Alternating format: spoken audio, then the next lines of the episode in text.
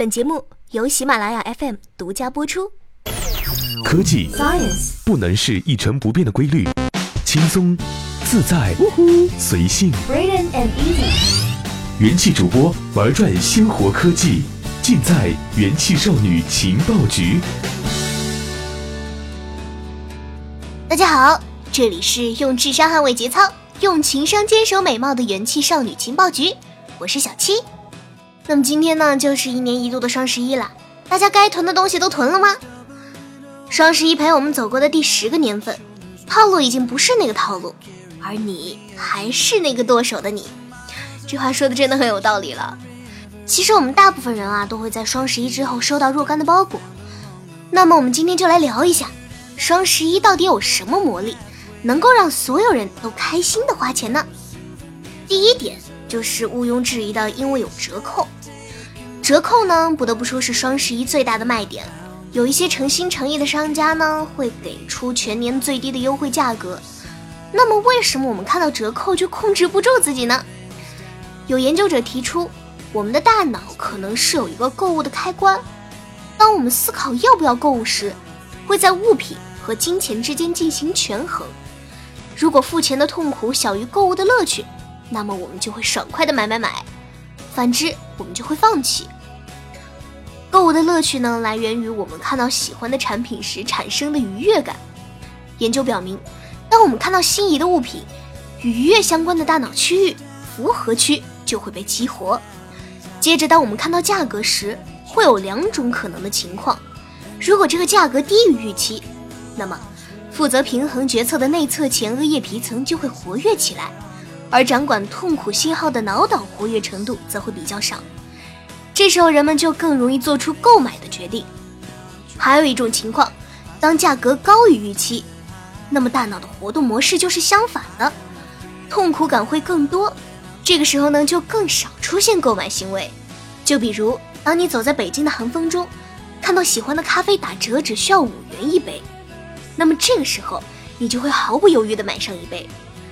但是如果咖啡保持原价，需要三十五元一杯，你就会问问自己。我是不是真的需要一杯咖啡呢？只有当咖啡对你的吸引高于花钱的痛苦时，你才会下定决心购买。价格带来的影响跟我们的心理预期是相关的。不过呢，花三千元购买暖宝宝的王思聪就无法体会咖啡与价格的权衡。所以在双十一，商品价格远远低于平时，你能在购物中体会到更多的乐趣，更少的痛苦，这就使你的购物行为不断的增加。同样，随着信用卡、支付宝、花呗等支付手段的发展，付款的过程啊越来越简单，你能体会到付钱的痛苦就会变少。想一想，现金一千买一件大衣和支付宝扫码一千的区别，是不是感觉买东西好像变得更容易了？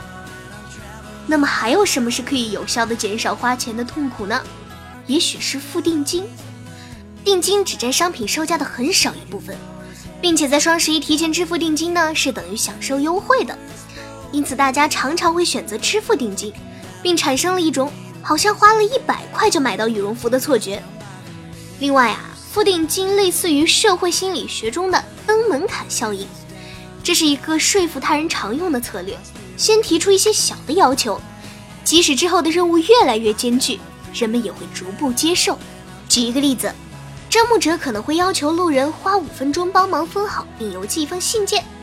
这样的策略比起直接要求个体捐款更容易实现一些。那么做完这些事情后，招募者会继续索取更多的东西，例如请求你捐款，并逐步提高数额。所以预先支付的一百元是在我们的承受范围之内的，因此我们就更容易做出下单的决定。而一旦付完定金，我们就更容易说服自己购买整个物品。更何况双十一定金不退，为了避免损失，只能坚持付清尾款。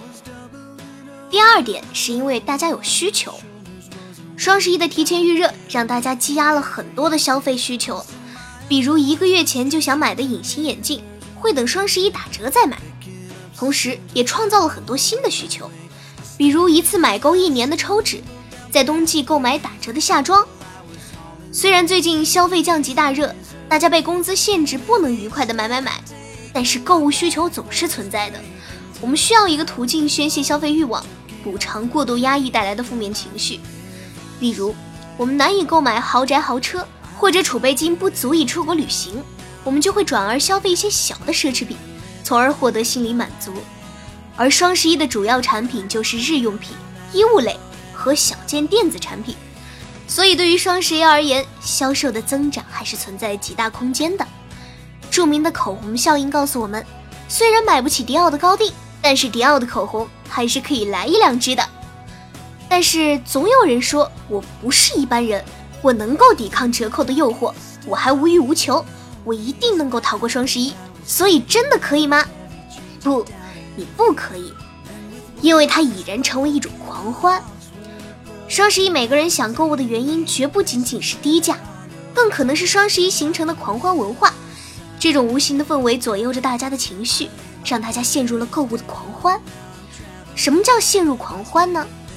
在双十一，无论你平时是如何节食缩衣控制自己的欲望，无论你建成什么样的铜墙铁壁迎战商家的手段，在双十一当天，你都可能被击溃。